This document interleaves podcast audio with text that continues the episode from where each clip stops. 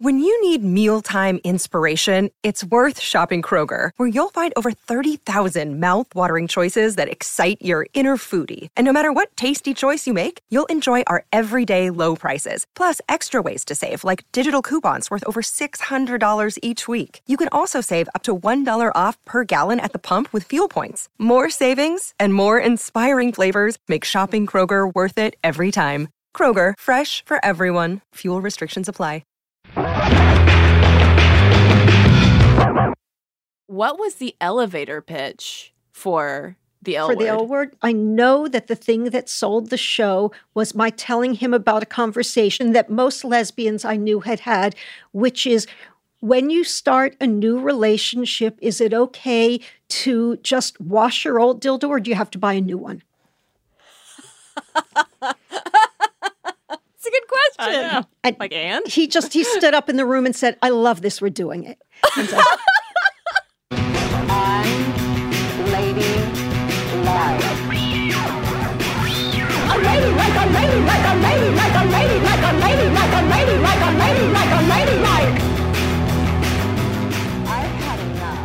Hey, y'all, and welcome to Unladylike, the show that finds out what happens when women break the rules and reuse old dildos. I'm Caroline. Yeah, I'm Cristen.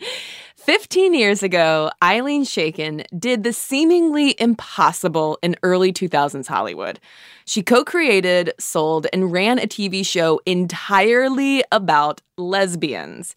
And the L word was pretty much an overnight pop cultural phenomenon. Girls in tight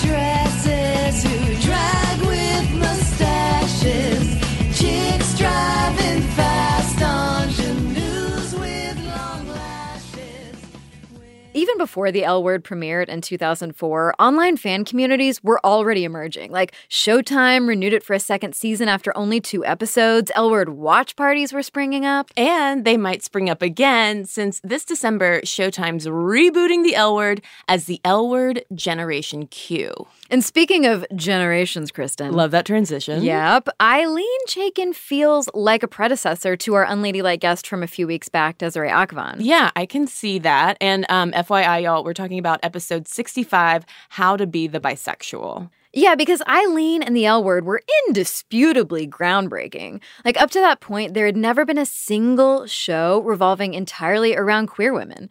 I mean, I think it's safe to say the L word is in the LGBTQ canon. Yeah, agree. And a generation later, here's Desiree Akhavan creating her show, The Bisexual, which is hilarious and also about queer women, but also like they are millennials who have watched the L word. like it comes up in the show. totally. So these episodes are definitely in conversation with each other.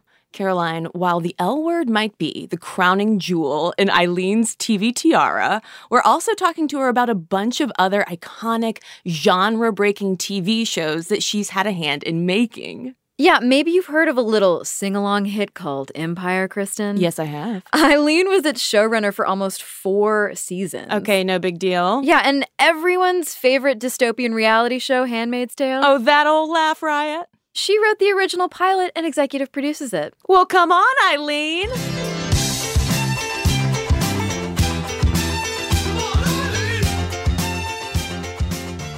Ilene Chaiken grew up in the 1960s, and even though there were barely any channels to choose from and live tweeting didn't exist, Ilene still had her own appointment TV. Yeah, she says that in the fifth grade, her shows were I Dream of Jeannie and Gilligan's Island, and she even kept a little record of them in her diary.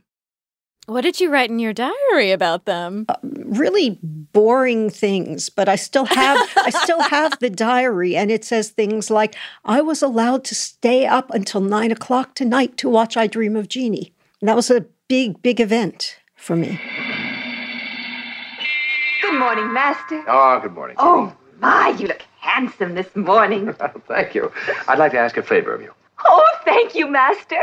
Well, you haven't heard what it is yet. Oh, it does not matter. You never give me a chance to do anything for you. I loved I Dream of Jeannie. Oh man. Barbara Eden. Yeah. Yeah. So who were your favorite who were your favorite characters? Well, I was going to say that on all of those shows, in retrospect, I realized that I had mad crushes on the sexy ladies that were, you know, um, either the stars of the shows, in Barbara Eden and I Dream of Jeannie, Elizabeth Montgomery in Bewitched. I was madly in love with them, and and on um, you know Gilligan's Island, it was like a cross between Ginger and Mary Ann, and it, I think that it's kind of you know early lesbian kind of team choosing. Are you Team Ginger or are you Team Mary Ann?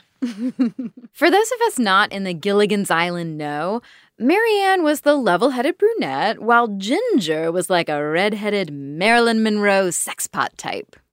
You are so talented. Oh, I got goosebumps all over just watching your masterful marksmanship. Do you like the way Rodriguez shoots? Oh, see. See, see, see, see. So, which team were you? I want to be Team Mary Ann, but I was Team Ginger. Ah, you know what? Same. Uh, because Ginger's, there was just something. Mary Ann was a little too, just a little too boring. Ginger was a little spicy. Yeah, and and, also I think probably I identified more with Mary Ann, which means that I wanted to sleep with Ginger.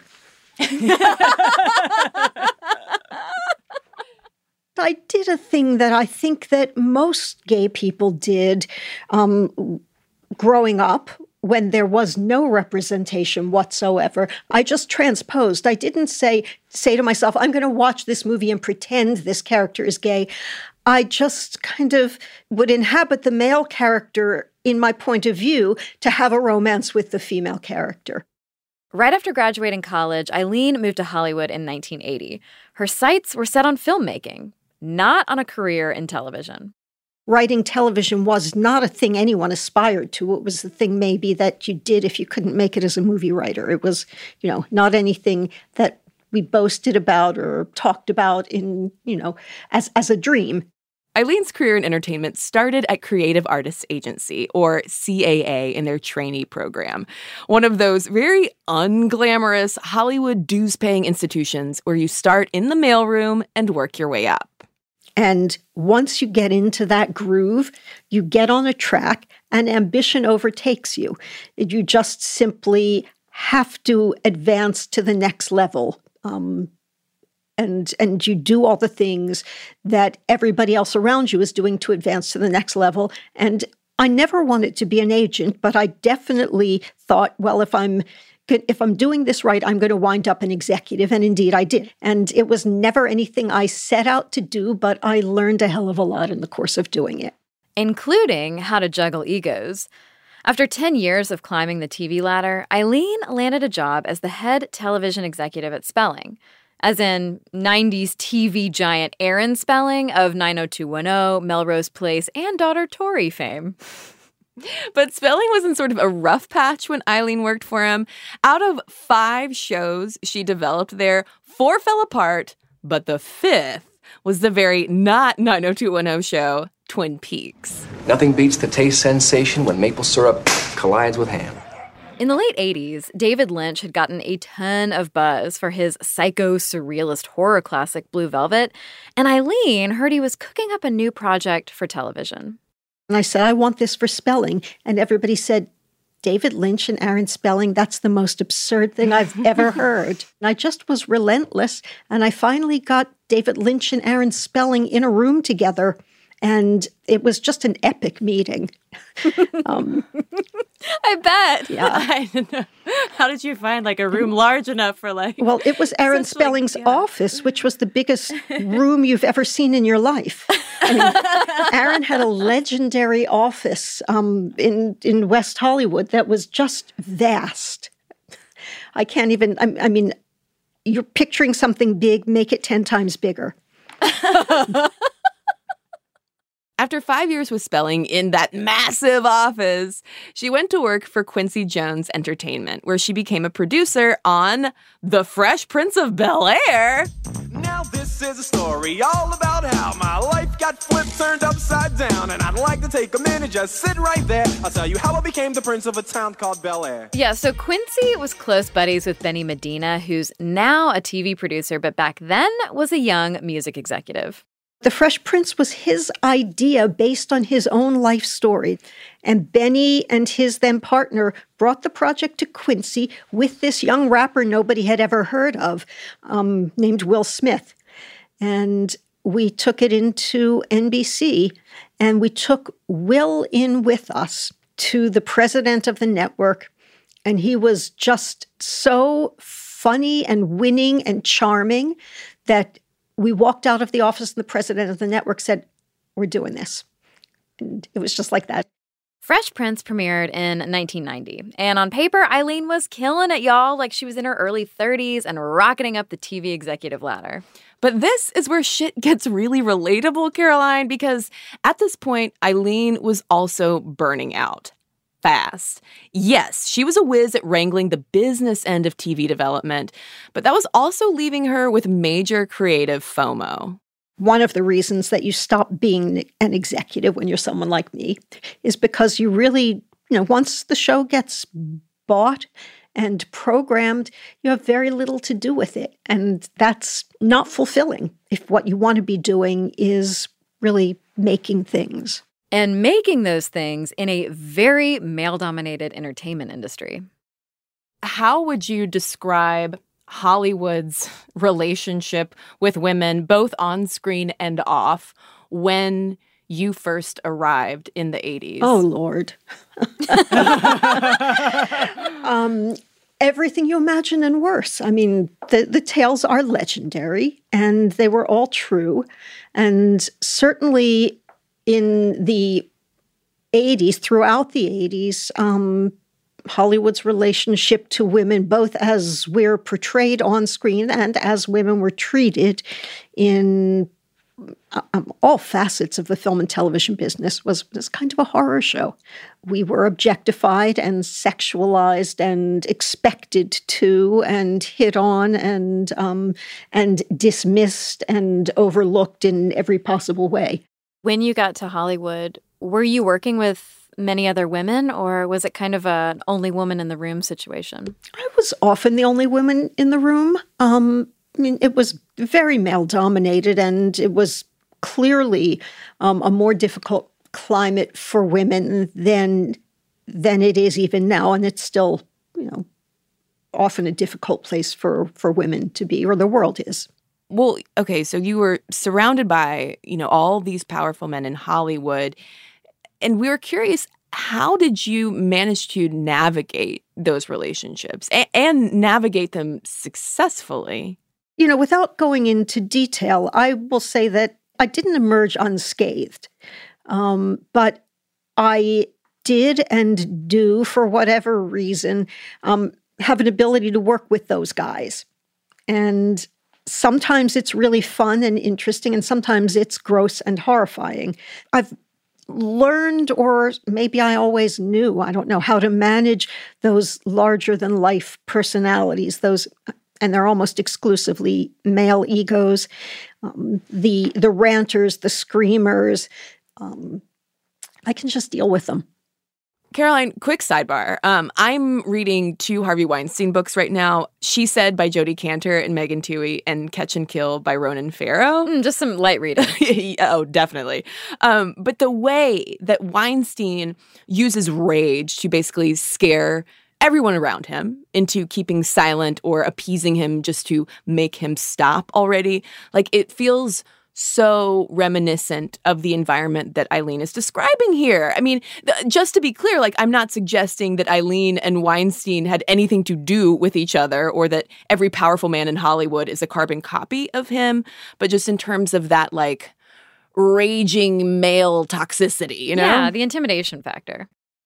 This feels like a uh, a very I'm going to go ahead and say awkward question to ask, but I'm going to ask it. Um, especially in these kinds of old boys clubby environments. Uh, I don't know if you were out to everyone at the time, but did being a lesbian affect those dynamics in any kind of way? Did it quote unquote help manage those relationships in any kind of way? That's I I love that question because I think that it's it's so nuanced and not often discussed. Um, the answer is manifold, actually. Firstly, I was always out, but it was just because I was so clueless. I didn't know how not to be out. It's not because I was out and proud or because I was an activist. Um, and so I was out at a time when it wasn't all that cool to be out, and there weren't very many people who were openly gay in my business, in my position. Um, and that was a very junior position because it was, I came out when I was when I worked at CAA. So my first job, I think I was 24. And once I came out to myself, almost everybody I knew knew that I was gay. I've often said that I've experienced much more discrimination for being a woman than for being a lesbian. And I believe that to be true. I think that the the kind of the real push has to do more with gender than with sexual orientation.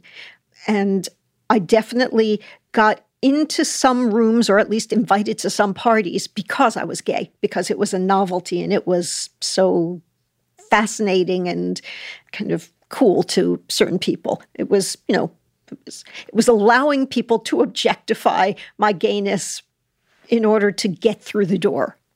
By the end of the 90s, that gay novelty factor, or tokenization, to put it more bluntly, was starting to appear more on screen as well. Yeah, like in 1997, Ellen came out and ABC canceled her show a year later because the network worried it had become too gay. Which is laughable considering that Will and Grace premiered in 1998 and quickly became one of the most popular sitcoms on primetime. Yeah, and off screen, Ilene had started looking at all the changes happening within her own lesbian community and wondering whether the time had come to tell their stories on TV too. More on that after the break.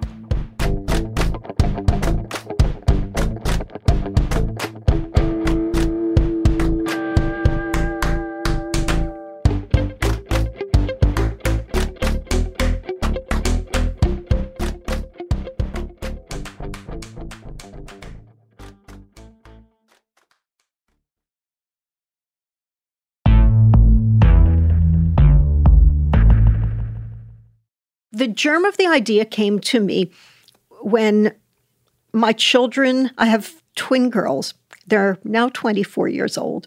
They were two at the time. And I and their other mother were hanging out in West Hollywood on this particular street in Spalding Square that, for whatever reason, had more lesbians living on it than any place else I had ever been, and I don't know why. but we were just we were hanging out one one beautiful spring morning, and we were sitting with two friends who had just had a baby, and next door was a gay woman who just had a baby, and across the street was someone else, and then there was another kid who came riding around the corner on his bicycle, followed by his two moms, and I just was struck by the fact that this was happening and it clearly was a phenomenon. I mean, it was remarkable. We're back with Ilene Chaiken, creator of the L Word. Ilene is recounting what sounds like a lesbian utopia in West Hollywood in the late 1990s. In the time since she'd come out of the closet in 1981, the queer community around her had not only grown up, they'd also begun charting new cultural territory by having children together and on their own terms. I felt like people didn't know this was happening and I wanted to write about it, but I knew that there was no way that I could write a movie about it. Nobody would make a movie about a bunch of lesbians. It just wasn't remotely possible. And I didn't think it could happen on TV either. So I said to my then agent, You know, I've never really written about being gay, and I kind of want to write for once about my life. What can I do? And he said, Well, would you write it as a magazine article? And he knew somebody at Los Angeles Magazine. And next thing I knew, I was writing a 5,000 word essay on the lesbian baby boom in Hollywood. The article, Babes in Arms Are Two Moms Better Than One, was published in July 2000. Same sex marriage was far from legal, and state laws typically prevented unmarried couples from adopting, so the whole kid factor was a giant legal obstacle. But in Ilene's well off corner of queer Hollywood, women were making it work anyway. Turkey based or self insemination included. also included were Ilene and her then partner and co parent. In the article, she described their adventures in collecting sperm donations, including one delivered by a friend in a martini glass for flair. That sounds like a very precarious delivery method. But with details like that, Caroline, I am so not surprised that her piece was the cover story. It was kind of cool, but when I finished, I felt like, yeah, but it's not enough. I still want to write more about this. You know, I'm a filmmaker. I want to make a movie, I want to write about it. I had been in business with Showtime on this other project. And so I went in for a meeting with a couple of mid level executive, two women that I w- had become close with, and I brought them the article. And I said, This, this, uh, what do you think? A television show. And they very kindly laughed me out of the room, basically. And they said, The guy that sits down the hall, that guy in a suit, straight white man, he is never going to make a television series about lesbians. We would love to, but he's never going to do this. But the word got to him that I had pitched it. And on the night of the Golden Globes, he actually whispered in my ear, Let's do this little lesbian thing you want to do. Okay, so there were two big things that helped tip the scales for the L word. That Golden Globes Ilene just mentioned. In 2000, a Showtime movie Ilene had made called Dirty Pictures won the network its very first Golden Globe for a made for TV film, which curried her favor with the execs. Meanwhile, Queer as Folk and Sex in the City were also getting a ton of buzz. And the Venn diagram of like a sexy drama about a group of gay men and a sexy dramedy about a group of straight women pretty much looks like the L word. yeah. And the network didn't just greenlight a pilot. Even though Ilene hadn't even worked in a writer's room at that point, Showtime made her the showrunner, which meant she was basically the HBIC of making the thing, like hiring the writers, casting characters, managing production, and just overall steering the story and vision. Like her creative drought was definitely over. And what she created was sort of a glossier, dramatized version of her Los Angeles lesbian paradise, centering around a group of mostly lesbian, femme, cisgender women. Its original tagline same sex, different city. I thought Jenny was straight. Dana, most girls are straight until they're not. And then sometimes they're gay till they're not. True, but then they're also the ones that never look back, right? And you can spot them coming a mile away. How can you tell? You read the signals. That's my problem. Dana, it's not a problem. All right? No. Sexuality is fluid. Whether you're gay or you're straight or you're bisexual, you just go with the flow. No, no, no. That is my problem, okay? I can't feel the flow. That thing, whatever it is, I don't got it. You don't have gaydar. Within a year of the L Word's debut, Ilene was being hailed as a role model, and Out magazine named her one of the 100 most powerful gay people. The show was celebrated for busting stereotypes and bringing untold stories to the screen. A lot of fans and critics alike were into it. So, at what point did you know that you had a hit TV show in your hands? I mean, aside from like numbers or eyeballs, like. At what point did you know like this the L word is is a big thing? I knew in the first season that it was getting a lot of attention, and that was exciting. And it was getting, you know, magazine covers. Um, you know, we were going on TV shows, some big fancy TV shows. So, you know, that was an indication that that it had kind of um, somehow penetrated the culture. But the first time that I really understood what was going on was when we did, um, after the first season, certain public events. We would go with the cast. There were no events that Showtime organized to promote the show.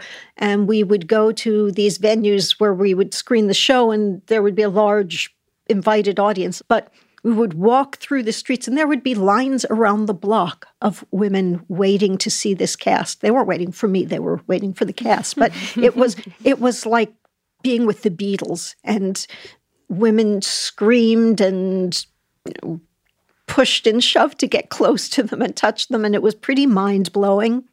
And it was unlike anything that I had ever imagined. But as any L word diehard will also tell you, the show wasn't perfect. In fact, plenty of queer folks hated it. The world of the L word was affluent, thin, and disproportionately white, and they cast cisgender actors to play two recurring trans characters. But what caught the most heat, like especially from lesbian audiences at the time, was the show's sex appeal.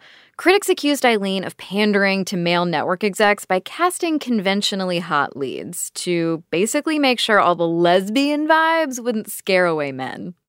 I mean, the, the straight men were certainly titillated by the sex, but they're also smart people and they were interested in telling these stories because, you know, they were just beginning to kind of understand what cable was and could be. And they wanted to tell stories that hadn't been told. They wanted to break boundaries. And they recognized that this would be boundary breaking in a lot of ways. I think that, you know, I mean, they, Showtime also did Queer as Folk, but I was always aware that the idea of pretty lesbians who had sex made this more alluring to them.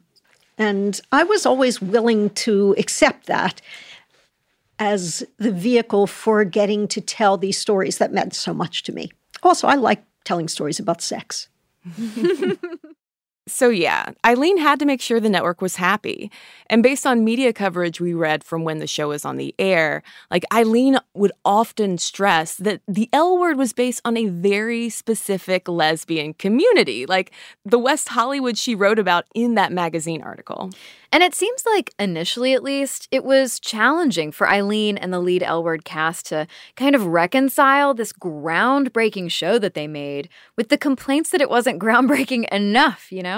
yeah, like the representation bar is gonna be high whenever you're the first to tell a story about a community that's never seen itself reflected back in pop culture. Plus, this was the first show Ilene had actually made, so she was kind of learning on the job. So when you were staffing the writers' room, um, we read that you didn't hire any lesbians the first time around. Well, that's so n- what, that's not strictly true. I did hire some lesbians, but I know the story that you're referencing. I was told by the guys that ran the network, any good writer can write this show. Anybody that understands writing, that understands character, that understands television, you don't have to hire all lesbians. You can hire some lesbians, I'm sure you'll want to, but you know, hire just really great writers, some straight men, maybe you know, gay guy if you want. It just it doesn't have to be written by lesbians.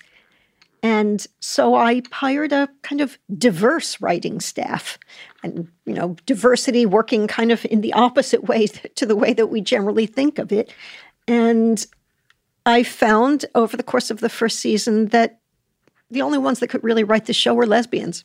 That learning experience in the writer's room was just one way that making the L word taught Ilene about the nuances and responsibilities that come with representation. Those lessons also came in handy in 2014 when Lee Daniels and Danny Strong chose Ilene to showrun the first season of the hip hop drama Empire. I brought that to Empire from the very beginning. I knew immediately that although I was entrusted to be the showrunner, um, which meant that technically I was responsible for the stories that were getting told and that the network would look to me for that responsibility, that I had to staff the show with people who whose stories these were, and that would be primarily, almost exclusively African American writers, and that my job was to shape these stories, to listen, and to let them lead me to know what the stories were and how to tell them, and to make sure that the voices in which the stories were being told were authentic voices. So, Empire is loosely based off Lee Daniels' upbringing. And Caroline, this feels like a little callback to when she helped get Benny Medina's life inspired sitcom to air with Fresh Prince. Yeah, just with a lot less Will Smith. But a lot more to Taraji P. Henson. And when we come back, Ilene reflects on how her perspective about politicized pop culture has evolved since the L word. Plus, what got the L word reboot rolling? Stick around.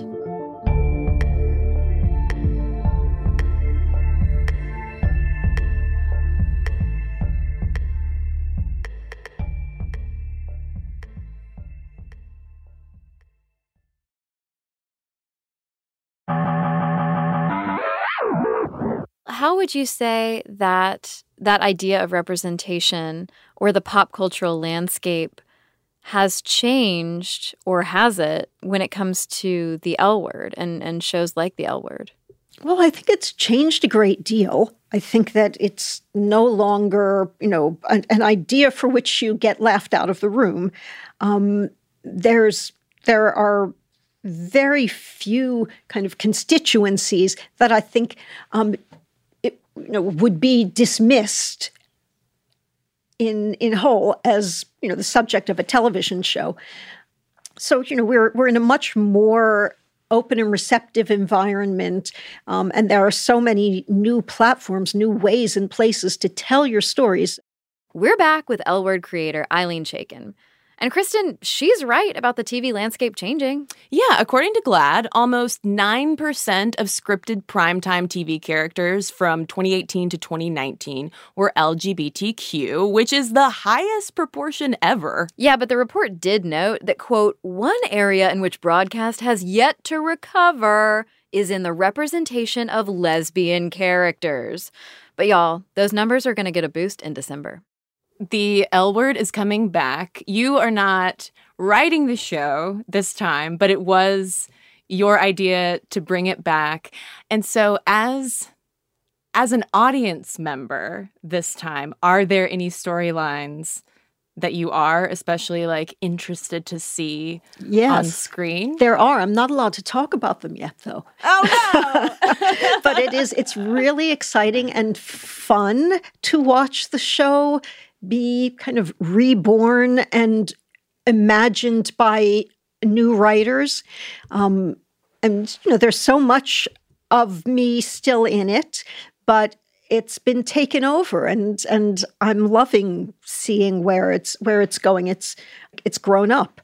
Um, I mean, I'm you know I'm particularly invested in the stories of Bette, Shane, and Alice 10 years later. It's just really wild and fun to, you know, to meet them again and kind of feel where they've been and learn where they've been. But I also, there's this gorgeous new cast that's been built up and created around them and that intersects with them in all kinds of different ways. And it's just mind blowing for me. Well, and is it true that sort of in the interim that it was Bette, Shane, and Alice who sort of kept the idea of a reboot alive? Well, I would I would actually attribute it to Jennifer, Kate, and Alicia rather than their characters. But yes, yes, it, it was. Um, I mean, we've we've all remained good friends, and we talked from time to time. But it was something like uh, five years ago, at least, that they started saying to me, Ilene, what do you think sh- about bringing back the L word? And I'm pretty sure I was in the middle of um, producing Empire at the time. And I would say, I love it. It's a great idea, but I'm kind of busy. And I don't know if this is the right time. And but they they were relentless. They believed in it so much. And there came a moment when it was really clear to me that they were right, that they they were onto something. And um, when the time really felt right to me, I proposed it to Showtime. So, what was the moment? What when did it feel right? I hate to say this, but it was um, just after the twenty. What what year was that that he was elected? Sixteen. Twenty yeah. Was it like hundred years ago? Yeah. uh huh. it was it was just after that. In yet another six degrees of Ilene TV, the success of Handmaid's Tale helped grease the wheels for Ilene to pitch the L Word reboot to Showtime. Right. Like, okay, fun fact, y'all. Ilene had been trying to get Margaret Atwood's novel adapted for TV for a decade and had written the original pilot script for Showtime. But Showtime was like, mm, no thanks. So, when Hulu eventually picked up the show in 2016 and it became this massive hit, Ilene had plenty of told you so leverage. I called my friend Gary Levine, who's now the president of the network, and said, What do you think? And he said, What? You're just going to rub my nose in the fact that I didn't make Handmaid's Tale with you. And I said, No, no, I'm, no, let me finish. What do you think about rebooting the L word? And it was that. It was just exactly like that. And he called me two days later and he said, Okay, let's do it. Ilene's pal Gary, the Showtime president, definitely trusted her instincts this time around. L Word Generation Q is coming out in December. And while Ilene's passed along her writing and show running torch, she's still serving as executive producer on the reboot. And it's really interesting to consider just how Ilene's politics and what she's bringing to the screen are linking up. With the original L Word, her goal wasn't to burn down heteronormative systems and get radical. She just wanted to tell her community stories on screen and, yeah, in her own words, see girls kiss. Yeah, to be honest, Caroline, it was sort of surprising to go back and read how Ilene was responding at the time to the political expectations like fans had for the original L word. Because at first, she seemed a lot more uncomfortable with speaking to representation compared to how outspoken she's become. So uh, we're going to quote you to you. Um, and in 2005, you told the New York Times, I rail against the idea that pop television is a political medium. I am political in my life, but I am making serialized melodrama. I am not a cultural missionary. So, could you unpack that a little bit for us and tell us whether you still feel the same? No, I don't still feel the same. Um, I I think there there's some truth in that statement, but I wouldn't say that anymore. I still believe in the power of entertainment, and I still like making shows and telling stories that are driven by the compulsion to entertain or or engage or or hook someone by the power of storytelling. But I do much more own the fact that it's also a very, very powerful medium that's just imbued with the possibility of changing hearts and minds. And in fact, um, when I do speaking engagements now with um, for for younger writers or for really for any writers, I talk a lot about this idea that um, you know it used to be looked down upon to have an agenda, a political agenda, when you write or make movies and television. And I think that's nonsense. I think that our agendas, which are just simply another word for our passions, the things that we believe and feel strongly um, about, those are the things that make us writers and creators and artists. Those are the things that drive us. And what we do is really hard to do, and it takes a lot of work and energy and skill. And if you don't have a passion for what you're doing, your your chances of doing it well are far less good. And frankly, why bother? As a storyteller on these massive platforms, like what do you think is the most important ingredient to bringing inclusivity and unearthing, you know, these kinds of stories about people that are not often told? Like, what is the key to bringing those stories to mainstream platforms and audiences? Whew, that's a big question. Um, um, I don't know that there's a simple key. I think that having a passion to tell a story and and figuring out a way to tell that story is you know, what it takes. And I think that those things that you cite that have always been considered to be the impediments to getting these shows on the air actually are are the reasons that they get made and become hits because those are the stories that haven't been told that need to be told that galvanize people and make us feel seen and and that engender kind of passionate fandom. You know, I mean, there's no more devoted, loyal, crazy mad audience than an audience that feels like finally I see myself, I'm being represented. And then the flip side of that experience is even if you're part of the culture at large that's used to always being represented in in entertainment culture it's exciting to see something that you haven't seen. That's what makes a show a hit. Telling a story that hasn't been told, but telling it in a way that gives everybody a point of connection to it. You know, Caroline, we never did find out whether it's okay to reuse old dildos in new relationships. Come on, Ilene. Ah, we gotta call Ilene back. or maybe we'll find out on the reboot. The L Word Generation Q premieres on Sunday, December 8th on Showtime.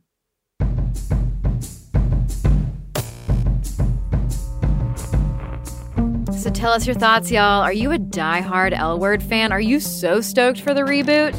Email us at hello at unladylike.co, hit us up on social at unladylike media, or find the thread for this episode in our private Facebook group. And if you're looking for something cozy this winter, head on over to our shop because we've got some brand new tie dye, yes, tie dye, sweatshirts, and keychains. And no, those won't keep you warm, but seriously, head over. They're super cute. Plus, you can sign up for our newsletter to get actually good news about women in the world delivered to your inbox every Wednesday. Unladylike is produced by Sam Lee and Nora Ritchie. Abigail Keel is our senior producer. Gianna Palmer is our story editor. Shruti Marate transcribes our tape. Our music is by Flamingo Shadow, Amit May Cohen, and Sarah Tudson. Mixing, sound design, and additional music is by Casey Holford. Our executive producers are Chris Bannon and Daisy Rosario. Special thanks to Brendan Burns at Stitcher Studios in LA. We are your hosts, Cristen Conger Caroline Ervin. Next week, like Um, who is a maiden? Who I is a maiden? Right. Who is a maiden? There's a dowry, right? If there's a maiden, there's a dowry. I bring my cow to the wedding. right, right. Like you live in your father's castle and then you go to your husband's village. Like it's just like who are we kidding? We're talking about all the nonsense that is maiden names. Make sure you're subscribed to Unladylike so you don't miss the episode.